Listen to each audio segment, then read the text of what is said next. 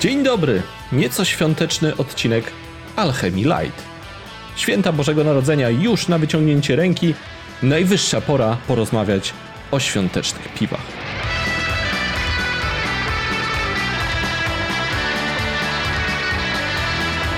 Święty Mikołaj istnieje, no elo, wiadomka, ale czy istnieje piwo świąteczne? Na to pytanie odpowie mi Mateusz. Cześć Przemku, cześć słuchacze. Dzień dobry albo dobry wieczór, w zależności od tego, kiedy słuchacie. Oczywiście, że istnieje zarówno piwo świąteczne, jak i Święty Mikołaj. Bez problemu możecie je kupić w każdym dobrze zaopatrzonym sklepie specjalistycznym z piwem rzemieślniczym i nie tylko, bo, bo są też piwa z dużych, czy średnich browarów, na przykład niemieckich, świąteczne. No niewykluczone, że także dostaniecie w dobrze zaopatrzonych marketach, hipermarketach. Przeważnie są one nazywane jako Christmas Ale, Xmas Ale, czyli świąteczne, et cetera. Piłeś takie? No tak, wielokrotnie, zwłaszcza przy okazji świąt jakoś tak zawsze się pojawiają bardziej licznie na, na półkach sklepowych.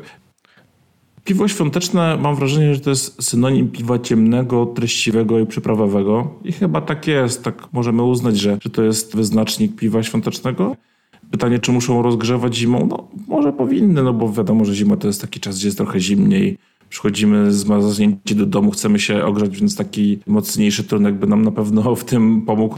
No najczęściej są właśnie bardzo mocno przyprawione różnymi dodatkami, głównie przyprawami takimi kojarzącymi się ze świętami i raczej są to piwa, mam wrażenie, bardziej wytrawne, ewentualnie półwytrawne.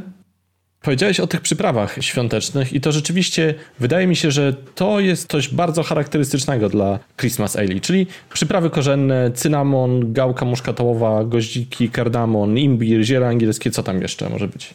Też kolendra się mocno spotyka, no i różnego rodzaju owoce suszone, rodzynki, śliwki, morele, no skórka pomarańczy, curacao, no może być także miód, melasa lub jakieś inne słodkie dodatki na bazie syropu na przykład. Czyli taki właściwie pierniczek w płynie, tak się kojarzą święta w Polsce, piernikowo. Za granicą oczywiście też się to zdarza, zwłaszcza w Stanach, ale wcale tak być nie musi, ponieważ w niektórych krajach wcale te przyprawy nie są konieczne. Na przykład w Wielkiej Brytanii na ten tradycyjny świąteczny okres zimowy ważono piwa określane jako Winter warmers, czyli takie, które miały rozgrzewać, miały wyższą zawartość alkoholu niż te standardowe angielskie ale, które zazwyczaj kręcą się poniżej czterech albo około czterech procent. Więc winter warmersy grzały zimą, miały sześć do ośmiu procent, czasami nawet więcej. Nie zawsze to były piwa ciemne i przeważnie nie miały jednak przypraw.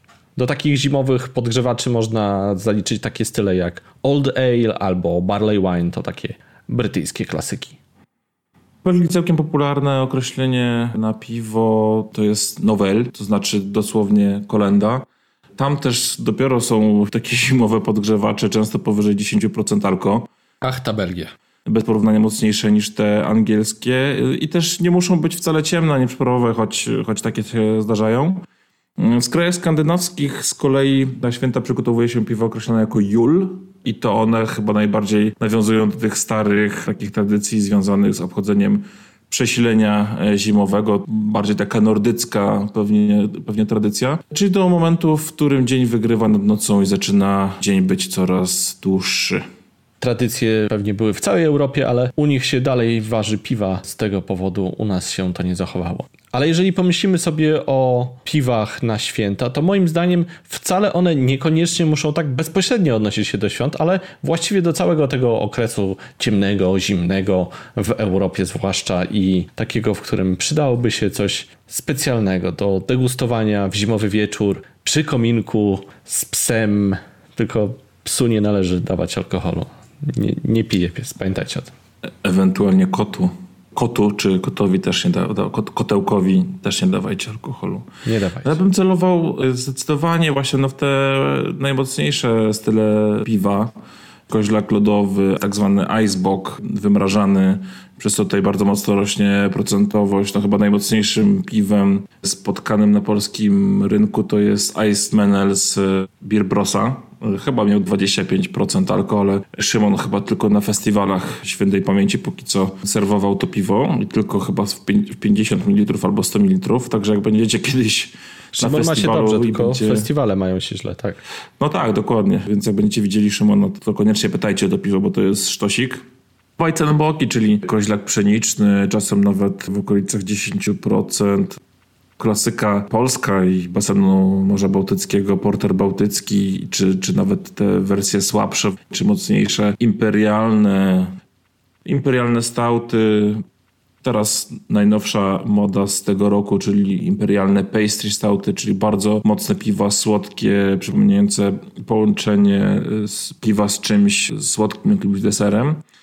To osobiście żałuję, że właśnie piwo świąteczne tak słabo się kojarzy z piwami jasnymi. Ja mam kilka takich faworytów, na przykład jakieś troszeczkę mocniejsze witbiry, bardziej z przyprawową nutą i, i może z większą ilością kolendry czy skórki pomarańczy. No takie, takie naprawdę, gdzie, gdzie czuć te dodatki. Jak też kiedyś w święta miałem akurat zupełnie przypadkowo ze cztery pięć lat temu piwo z puszki, wtedy jeszcze wow, I P A z browaru Pizza Port San Francisco. Ono się, ono się chyba nazywało, ile pamiętam, Ponto Sipa, Session Ból India Pale Ale, bardzo fajne, a najbardziej mnie urzekło wtedy w święta to, że ono dawało bardzo mocno mandarynką od dodatku chmielu.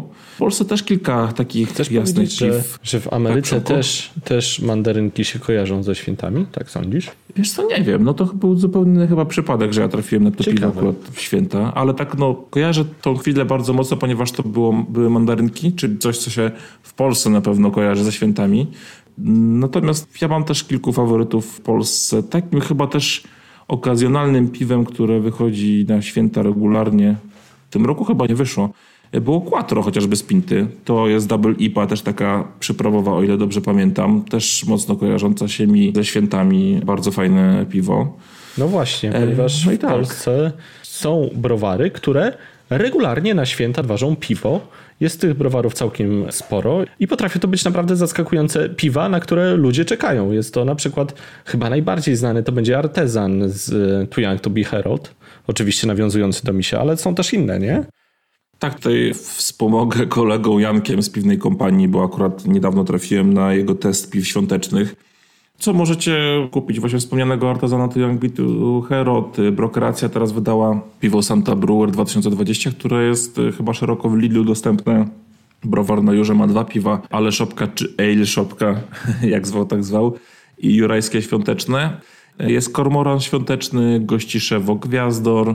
Jan Olbracht Staromiejski z Torunia ma piwo grzane piernikowe, to już legendarne piwo świąteczne, które rok rocznie praktycznie zdobywa złoto na K P R-ze Craft Roku.